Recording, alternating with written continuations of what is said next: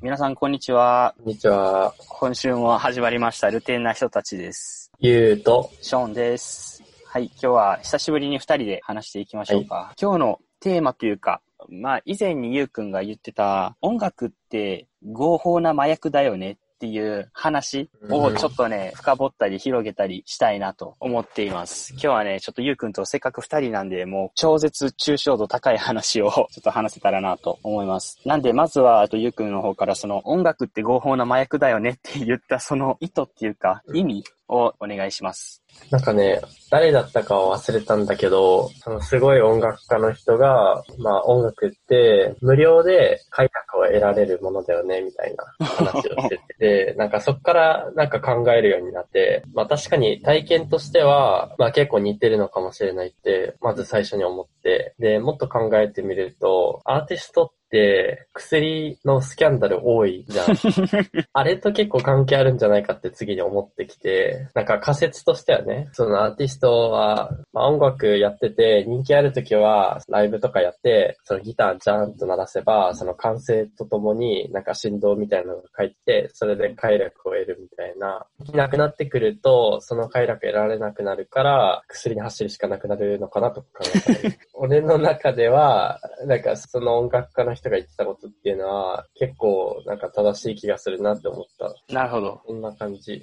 俺、あの、この間のさ、デフォルトモードネットワークの話あったやんか。あれに近いんかなって思ってて。音楽って結構記憶と結びついてるっていうところがあると思ってて、それはね、多分、ビジュアルよりも音楽の方が記憶と結びついてるんよ。自分の感覚では。だから、それをこう、無意識に聞いたときに、その過去の記憶をこう、ザッピングするじゃないけど、行き来するような感覚、こう、懐かしく思うとか、ざっくりした表現がこう、エモくなるっていう。なんかそういうところが脳を一時的にこう、ふわっとさせるのかなっていう。なんかそういう意味で言ったんかなって思って。なんか、あれ、あれにも似てると思ってて、日本でさ、新興宗教が流行った時期があるじゃん。その実際に、例えばオウム真理教とか入った人に、こうインタビューした時に、なぜ信じるかっていうのをどんどん聞いていくと、神秘体験っていうのがどうやら本当に感じられるらしいっていうことがこう分かってるらしいのね。それは、オウムもそうだし、例えばね、インドの仏教のなんかの宗派も、そういう神秘体験を信者にさせることによって、この人はすごい人だ。他の人にはできないことができて、なんかある種神みたいな特権があるに違いない。そこからなんか常識では考え出せないような競技を信じてしまうみたいなのが、まああるらしくて、で、その神秘体験をその人工的にちゃんと作れるっていうことも結構似た話かなと思う。目の前に何かしらの誘導を置いたりか、耳に入ってくる音をすごく作り込んだりとか、うん、なんかまあ多分匂いとかもあると思うんだけど、うん、そういうなんか五感をすごくコントロールしていくと、神秘体験っていうのも作れるみたいな話も近いなと思った。なんか、それ、その宗教の話で言うと、例えばその神秘体験っていうのは、多分まあいろいろとあると思うね。うん、なんか信じられへんことが目の前で起こるとか、うん、あとはなんかその人にしかこう伝わらないこう周波数みたいなのがこうザクッと刺さるみたいな。うん、だからそれが音楽とかでも多分できるんやろうなっていうところやねんけど、その宗教で言うと、それの母数を単純にめちゃめちゃ増やしてて、例えば500人集まった講演会で、なんか2、3人にだけすごいこうぐさっと刺さって、うんうん、その人たちが信者になると。母数を増やし続けてて、で、その刺さってない後のその497人の人たちには、あの、これはこういうもんなんですみたいな、っていう説明の仕方をしてるのを繰り返し続けてるみたいな、なんかそういうイメージやね、俺の中では。なるほどね。それを多分やり続けるっていうので、うん、その人にとっては神秘体験っていうものが、得れたりするっていうのを増やしていってるんじゃないかなって。音楽とちょっとずれて宗教の話をもうちょっと広げちゃう。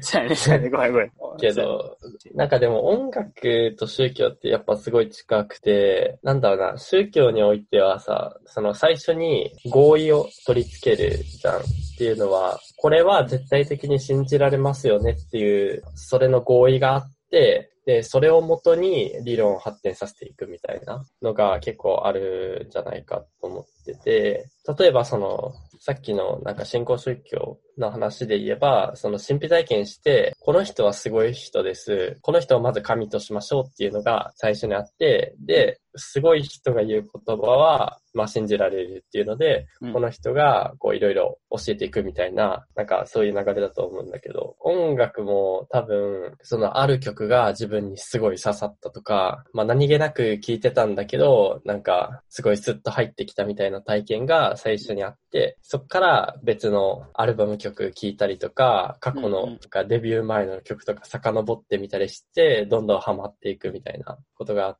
て、なんか結構信じるその最初の体験っていうのは結構大事なんだろうなと思う。その海外の人だったら結構音楽をこう探っていくというか、新しくたくさんの音楽を聴くってことがあるらしいんだけど、なんか日本人だともうちょっと、今までその好きだったアーティストの曲をたくさん聴くとか、はいはい、はい、今まで好きだった曲を繰り返しリピートするみたいなことが多いらしくて、なんかそこら辺は結構ね、日本が新興宗教にハマったのと結構似てるのかもしれないって思う。その最初に自分がどっぷりハマったところにずっと固執しちゃうっていう。確かに。わかるな。それ結構 Spotify とかで変わってきたんかな？もしかしたらその俺らの若者世代っていうのは。いや、でもね、Spotify でその統計があるんだ。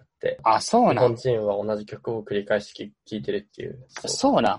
俺の感覚では、うん、あの、YouTube でさ、洋楽ヒットチャートっていうのがあって、それになんか毎週今流行ってるその洋楽が流れてくるんよ。その、並んでて。なんかあれをアプリにしたのが Spotify っていう感覚やって。だから、そのなんかヒットチャートみたいなのがあるんよ。Spotify の中にも、アルバムが。で、それを垂れ流しておくと、一番今新しくその流行ってるビリー・アイリッシュとか、ジャスティン・ビーバーとかその辺がこう流れてくるっていう。で、あ、こんな歌あるんやって言ってダウンロードしに行くみたいな。最初はそんな始まりやったんかなって思ってたんやけど、でもちゃうねんな。でも特にその好きな人をずっと聴き続けるんやったら Apple Music とかでよくない？そうだよね。うん、ダウンロードして。いや、やっぱり Apple Music 使ってる人はかなり多いよね。あ、そうなんや。なるほど。それ面白いな。何なんだろうね、この国民性。でもやっぱ天皇制とかが影響してるのかなって思ったりもする。そのある種の神を信仰するっていう文化がそのまま受け継がれてるというか、その結構音楽のさ、趣味とか聴き方って親とか兄弟に強い影響を受けるじゃん。うんなんか、それが戦前の天皇制における国民の態度みたいなのが家族間でどんどん引き継がれていったとか、あり得るのかなって思ったりする。ああ、そっか。なんかインターネットによってさ、結構このグローバルスタンダードっていうか、どの国においてもインターネット持ってるだけで大体決まってきたんかなっていうように思ってたんよ。ああ。そう、だから、その親から全部価値観が受け継がれるとかっていうのも昔の考え方で、今は割とそのモチベーションっていうか、その情報を探りに行く意欲さえあれば、価値観っていうのはなんぼでも変わっていく。この親からなんでこの子が育ったのみたいなのって多分全然あり得ると思うね。ただ、現状まだ、その、やっぱそういう特性があるのかな。その俺の肌感では、まず俺らがスマホを手にしたのっ、早くても中学生ぐらいじゃん。うんうんうん、まあ大体は高校になってからとかが結構多いと思うんだけど、なんかね、俺は結構高校の時までは今ほどスマホを使ってなかったというか、その使ってたんだけど、うん、なんか開かれた世界にはいなかったなって思い返してみれば感じる。例えばその自分でなんか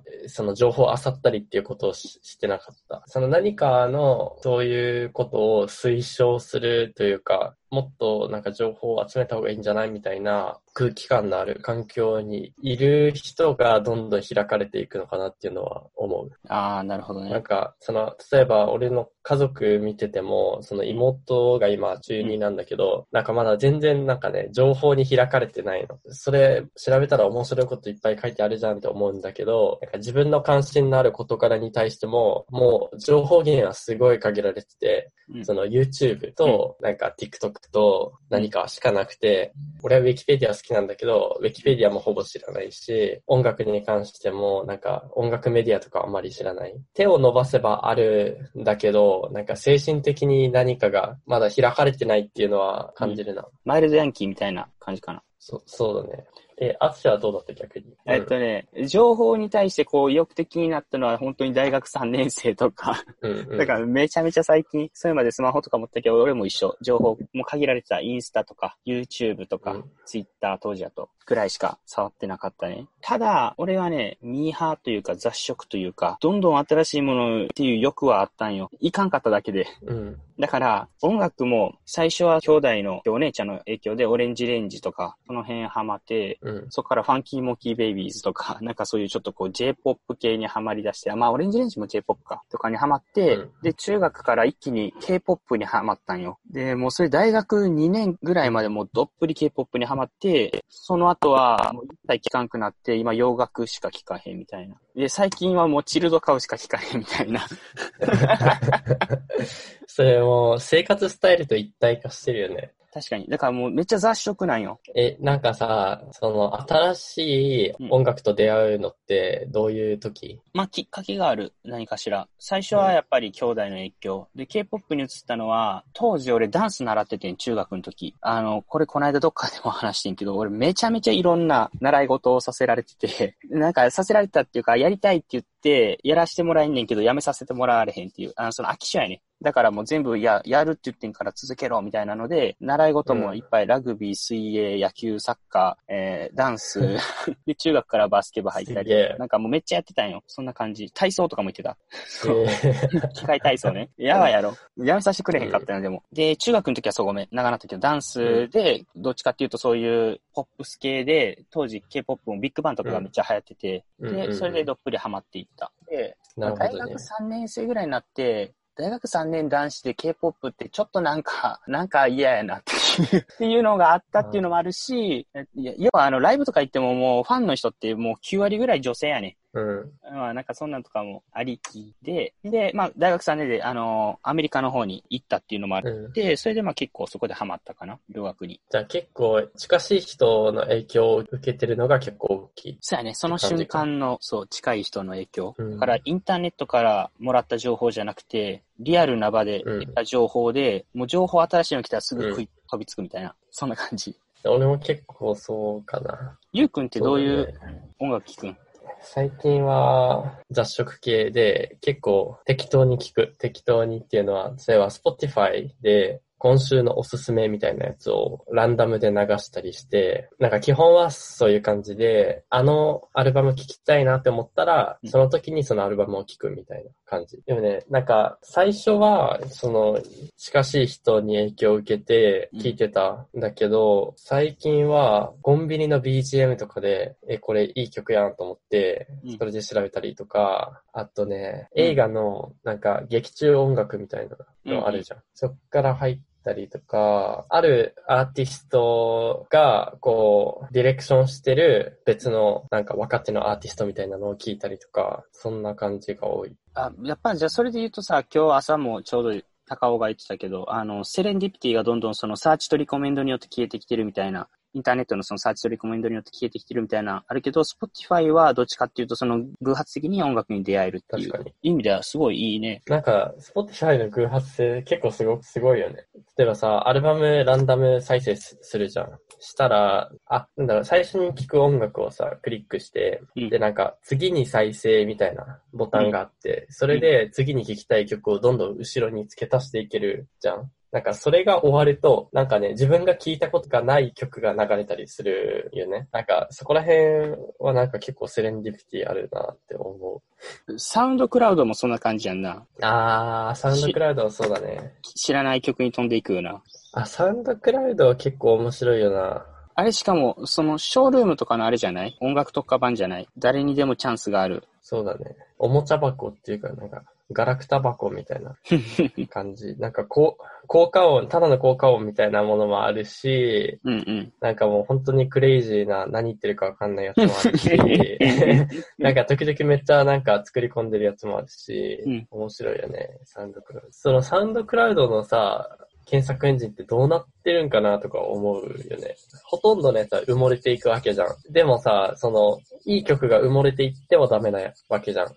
なんかそこら辺の仕組みって結構難しいよね。なんか全然人気、まだ人気が出てないアーティストの曲なんだけど、このリスナーだったらこの良さを分かってくれるはずだと思って、それをなんか100人だけにはちょっと一回レコメンドしてみるとか、なんかそんなのしたらちゃんと発掘されるのかもしれないなって思ったり。なるほど俺でも多分思う、結構思うのは歌詞のところを、えっと、データで取るの多うん分結構大変で、どっちかっていうとコード進行とかじゃないかなって思うんよ。とか曲調。で、うんなんか、えっとね、あれ何やったっけな？マネ、マネージメントかなんかいう歌手なんかロックバンドみたいなやつやねんけど、それの、えっと、キッズっていう歌があって、それ友達から教えてもらってんけど、それのコード進行っていうか、曲調っていうのは、人がこう、どっぷりハマるような曲調で、そういうのをちゃんと心理学的に解析されて作られた歌やね。だからね、ほんまにこう、ハマっちゃうんよ。で、あの、ピコ太郎とかもそんな感じみたいな。うん。なんかそんな話があって、多分そういうのでこの人の好みみたいなのは一定数分析できるんじゃないかな。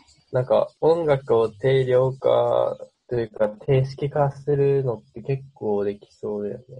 あのー中のデータ分析したらハックすることはできそうな気はする。なんか Spotify のさ、日本人で Spotify でなんか世界のランキングでうん。トップ取ったみたいな人がそれやってるっていう記事を読んだことがある。あ、そう。なんていう人？なんだっけなこれ、この人かな ?AMPM っていう人。っ ?AMPM。それあれやんて。読むのか、読むのかさえわかんない。コンビニやん。コンビニ？あ、関西だけ ?AMPM っていうコンビニ。知らない。え、関西だけけなん？嘘ショック。今はもうないけど、多分どっかに買収されたはず。あ、あれハートインかなんかなんかな ?AMPM って。ハートインってある？わかんない。ハートインもないんか。うん。あれやんな、ポプラとか知らんやんな、じゃあ。うん、全くわかんない。ああ、すい、あの、ローカルです。ローソンなんかな？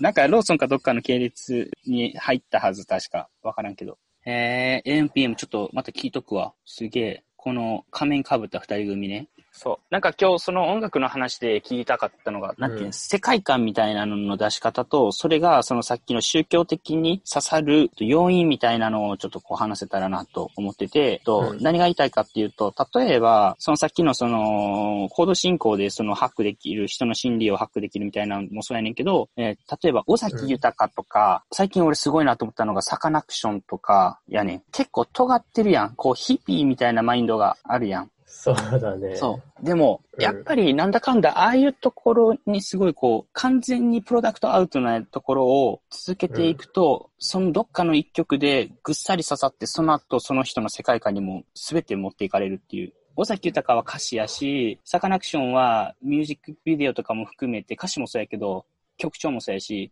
結構変数多いねんけど、あの、アーティスティックな感じはどういう、なんていうの、どういう瞬間に持っていかれるのかとか、そういうのを話したかった。どういう要素？どういう、なんか、でも、個人的には、なんかすごい、最初すごい違和感を感じた曲が、なんか2回目か3回目かで、なんかよく聞こえてハマるみたいなケースはすごい多い。例えば、相対性理論ってバンドめっちゃ好きなんだけど、ああ、俺ごめん、ちょっと全然聞いてないんやから。最初ね、違和感しかなかったの。違和感しかなかったんだけど、なんかその、Spotify でさ、その一回聞いた音楽って、あの、時々レコメンドされるんよね。レコメンドというか、その聞いてたら、その自然に流れてくる。それで、何回か聞いてるうちにハマったんだよね。んなんか、その、最初、最初聞いた時に、こうこれすげえってなった曲は、うん思い返してみると意外とそんなにその好きだった期間は長くなくて、あの逆に最初違和感感じたけど好きになった曲ほど聴いてる期間が長いなっていうのは感じる。これさ、流れで言うと、普通さ、うん違和感で違うなって思ったやつもう一回聞かへんやんか。うんそれが何回も聞かされる場面とか多分優先とかやと思うね。飲食店とか行ってずっと流れてるやん。あれで何回もこうハマっちゃうみたいな。確かに。この Spotify とかの設計ってどうなってんだろうな。それを狙っての？もう一回流してんのかな？どうなんだろうね。うんじゃないとそれ媒体選ばんと結構むずない？それで当てに行くの。そのアーティスト側から見て。でもアーティスト側からしたらドラマとか映画は結構いいよね。確かに。なんか、劇中で何回か流れるじゃん、同じ曲が。なんか、ラットとかもさ、あの、君の名は？君の名はで結構、その、キャズム超えた感があったけど、そうね、映画とかドラマの影響、あと CM うんとかは、アーティストとしては結構いい媒体なのかもしれないね。え、それさ、YouTube 広告とかでめちゃめちゃ打ちまくるっていうのいいんじゃない？んじゃ。確かに。それめっちゃあると思う。ミュージックビデオ流れてこうへんのは俺に対してのレコメンドがないだけなんかな。いや、俺も流れてこないけど。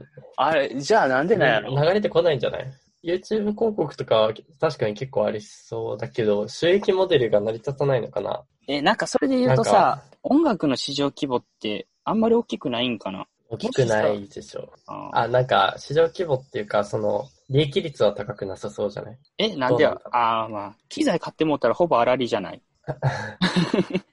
じゃないんかな？確かに。収益モデルがさ、全然確立してなくない？あ、まはいあ、今 CD, CD ないからかもしれないけど。え、なんかすごい不透明やけどさ、え、俺めっちゃ思ったんは、とその音楽のグループで株式会社的な形で運用したらすごい面白くなるんじゃないかなって思った。っていうのは、えっと、うまくいくかどうかっていうのが不透明やけど、資本があればさ、例えばその YouTube とかで広告出しまくって、その人の中に3回4回ってこう、最初の5秒をすり込んだら、あの、広告飛ばされるまでうんの最初の5秒すり、すり込んだら、えっと、勝てるパターン、えっと、勝てる可能性は高いやん。しかも割とそのさっきの話で言うと、分析するとハックできるっていうところで言うと。んなら、うんうん。どっちかっていうと、融資モデルっていうよりかは、エクイティファイナンスの方で、えっと、入れてもらって、それでうまくいったら、あまあ、配当みたいな形で分配しますっていうのを、あそれは面白いかもしれない。そう。あとは、面白いね、それ。うんうんあとは天井がどれぐらいかっていう、その、市場規模っていうか、収益マックスどれぐらいいけるのかっていう。で、しかもプロダクトアウト型が多いから、アーティストって。で、その中にも、その出したい世界観があって、それをマーケティングとかで、この、当たる形にしていってっていうのは、うん、どっちかってその、エクイティファイナンスのモデルなんじゃないかなって思音楽って、その、口コミって、口コミが結構減ったのかなと思ってて、その昔はさ、テレビで流れてれば、みんなし大体知ってるから、そうんの、その会話が学校とか職場でできるう。うん。じゃん。で、それで、その、例えばその音楽をテレビで聴いてなかった人たちも、あ、そういう音楽があるんだって思って、テレビ見てうん、聴くみたいな。うん。うんなんか、そういうケース結構あったと思うんだけど、今ってさ、その結構、みんな音楽の趣味さ、バラバラじゃない、うんうんうん。学校とかで。確かに。そうなると、あんまり話できないんだけど、俺の場合は。で、口コミが減ってくると、多分 YouTube 広告とか結構むずくて、つまり、その、ミーム的になんか、バズるってことがないのであれば、一人一人にちゃんと広告打たなきゃいけないじゃん。それは結構なんか、むず、厳しいのかもしれないなって思ったりする。確かに、マスに広がるパターンっていうのは結構絞られてるかな。確かに。ね、テレビ、っていうかドラマはまあ依然としてお多いよね。あの、星野源のパターンとかめっちゃ強ない？もう、あっこまで来たら何出しても当たるくない？ああ、確かにね。やんな。え、星野源って最初、なんだっけ？最初何で？え、わからん、俺の中ではあれやと思う。あの、恋ダンス。逃げ恥？逃げ恥よね。やっぱあれあが。いみょんとかもうんドラマなんだよね。ドラマってさ、やっぱ毎週聞くから結構いいのかもな。え、あれじゃあ、なんか一個思ったのは、強制的に聞かせるで言うと、例えば中学校とかってさ、昼休みなんか、放送部が音楽、あるね、あるね。あれさ、放送、各学校の放送部を、まあなんか、アンバサダーみたいな感じに立てて、その人に頼んで、うんもう毎週この音楽流してって 言ったら、その学校の中でさ、生まれるんじゃん。確かに。え、それめちゃくちゃあると思う。なんか、学校、てかさ、学校ってさ、メディア装置としてさ、すごい価値あるよね。うんうんうん。なんか、やっぱ幼い頃の住み込み、すり込みって結構大きいよな。そう考えると、学校、あの、ラジオみたいにさ、その流す権利売ってもいいのかもしれないね。が 学校が。なるほどね。なるほどねそ。れで結構学校はいいんじゃない？面白い、それ。ユニアって。それ面白いな。それで学校がさ、もっと教育に投資できるってなったら結構面白いかも。公立だって結構厳しいのかな、それ。私立とかの方がやりやすいだろうね。そうやね。私立もしかも結構そういうのを受け入れてくれるところね。みんなあのお金払って行ってるから、親が怒り出したらもう確か。に。見せ方やね。音楽は結構なんかいろいろと。そう。で、尾崎豊とかのあの世界観とかは、やっぱり、いや、なんかそれで言うと、尾崎豊とサカナクションはまた違うんよ。尾崎豊の方がちゃんと詩になってるっていうか、詩で攻めてる。けど、サカナクション、そん、ごめん、サカナクションとか、あとビッグバンとかもそうやねんけど、まさに。その、さっきの音の方で攻めてるね。コード進行とか。だから、うんその何回も打つと最初は違和感やけどハマっちゃうっていう。なんか、尾崎豊の方で言うと、その詩で攻める系、エモい詩を書く系やと、あれじゃないかな、さっきのその一番最初の宗教の話やけど、ぐっさり刺さるっていうパターンを生み出す。だからリピートさせても意味なくて、できるだけその当てる母数を増やすっていうパターン。一回で仕留めなきゃ終わりよね。そう。あとはまあ曲、違う曲また聴かせるか。そうだね。音楽によっても結構、広告の打ち方は違うのかも。うん。ね尾崎豊系だと、どういう広告がいいんだろうね。どういうマーケティングがいいんだろう。うーん。その、尾崎豊系の方がさ、口コミはなんかしやすい気がする。言葉だから、確かに。その、音よりは多分、説明しやすいよね。何がいいか。普遍、普遍性がある。うんうんうん。そうそうそう。説明しやすい。そんな感じで、うん。はい。じゃあ、そんな感じで、今日ははい音楽について話してみました。なんで、まあ今週は以上です。ありがとうございます。ありがとうございました。